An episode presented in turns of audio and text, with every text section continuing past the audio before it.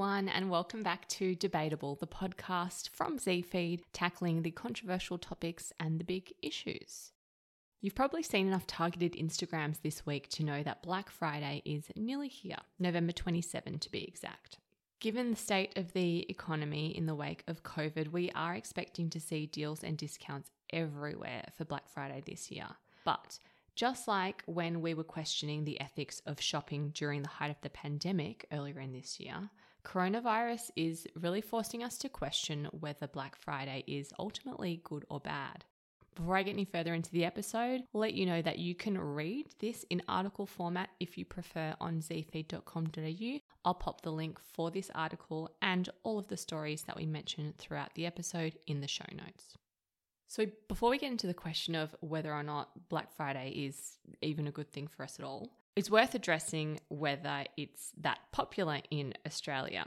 Although this is a US shopping tradition and it dates back to around the 1950s in its kind of most current retail format, the Black Friday Cyber Monday weekend is quite big in Australia now too. In 2019, it was the biggest online shopping period for the entire year, and it experienced a 30% growth in the number of sales from 2018. It might seem quite obvious that Black Friday and Cyber Monday in particular would increase online sales, but it did increase foot traffic to physical stores in Australia as well. Some of Melbourne's major shopping centres had up to 30% more shoppers on Black Friday than they did a standard Friday. So clearly, Australians are on board with the Black Friday weekend bargains, and this is a very powerful sales period for retail.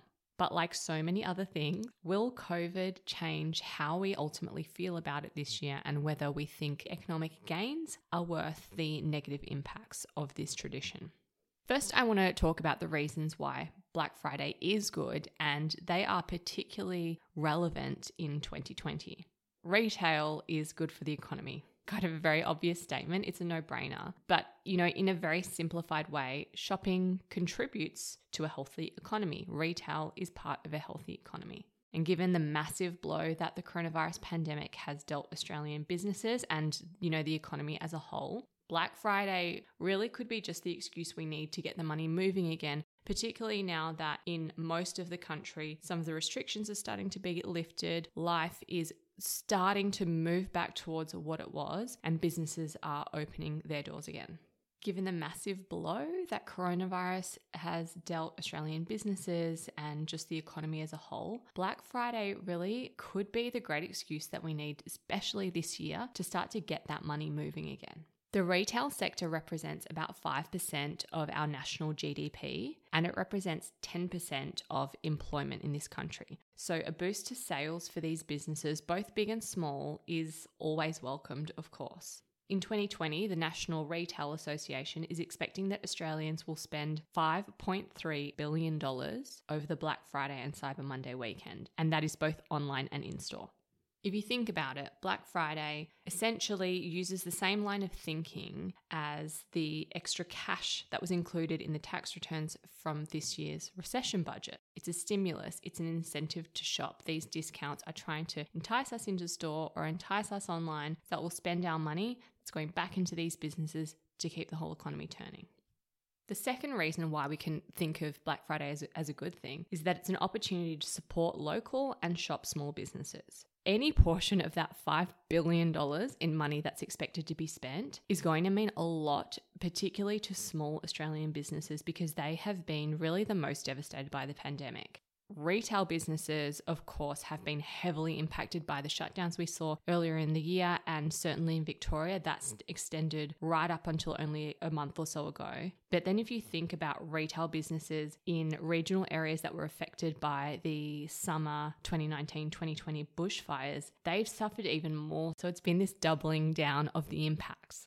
In a recent article with the Australian Financial Review, Judo Bank estimates that the fallout from the coronavirus pandemic will force 8% of Australian small businesses to close for good. So these are shops and stores and services that have closed during the shutdown and will never return and will never make it out of the financial deficit that they've entered into with that in mind, we really can see Black Friday as a reminder and an incentive to spend with small retailers as the people who really are needing it most. It's also an opportunity to support brands who are dedicated to sustainable and ethical production, even though these are values that might uh, seem at odds with the spirit of Black Friday. If spending shifts significantly towards brands with these values at their core, it will really force other brands to follow suit. As arguably the biggest shopping day in Australia, it is now bigger than Boxing Day in this country. That change and that shift in values is really unlikely to happen if we exclude Black Friday from that pattern. So ultimately, in the pros column, we can really see this as an opportunity to put the money back into the brands and businesses that we really feel need and deserve it at this time. That's all well and good, but the question that is really being highlighted in the year that is 2020 is whether or not these advantages really outweigh the reasons and the ways that Black Friday and Cyber Monday are bad for society, for the planet, and even potentially for the economy, which is an interesting kind of twist on it. The first reason that people are really critical of Black Friday is that it basically benefits big retail the most. So, in theory, Black Friday would boost all retailers equally. But it's these huge multinational corporations that really stand to make the most from this sales frenzy kind of attitude. You know, think Amazon, Target, Apple, these kind of really huge brands, and generally not Australian brands. Big businesses can produce or purchase products in massive quantities and sell them at a loss, which is a strategy called loss leading. And they can do all of this while still making money. Their size allows them to offer discounts and prices that small businesses can rarely afford to compete with. And, you know, this is, of course, true 365 days of the year. It's not something that's exclusive to Black Friday, but it's really amplified on Black Friday because this is all about scoring a bargain. So it puts the emphasis on prices, on discounts, on sales, even more so than the other days of the year. That plays directly into the hands of the biggest businesses that arguably don't need our help at all.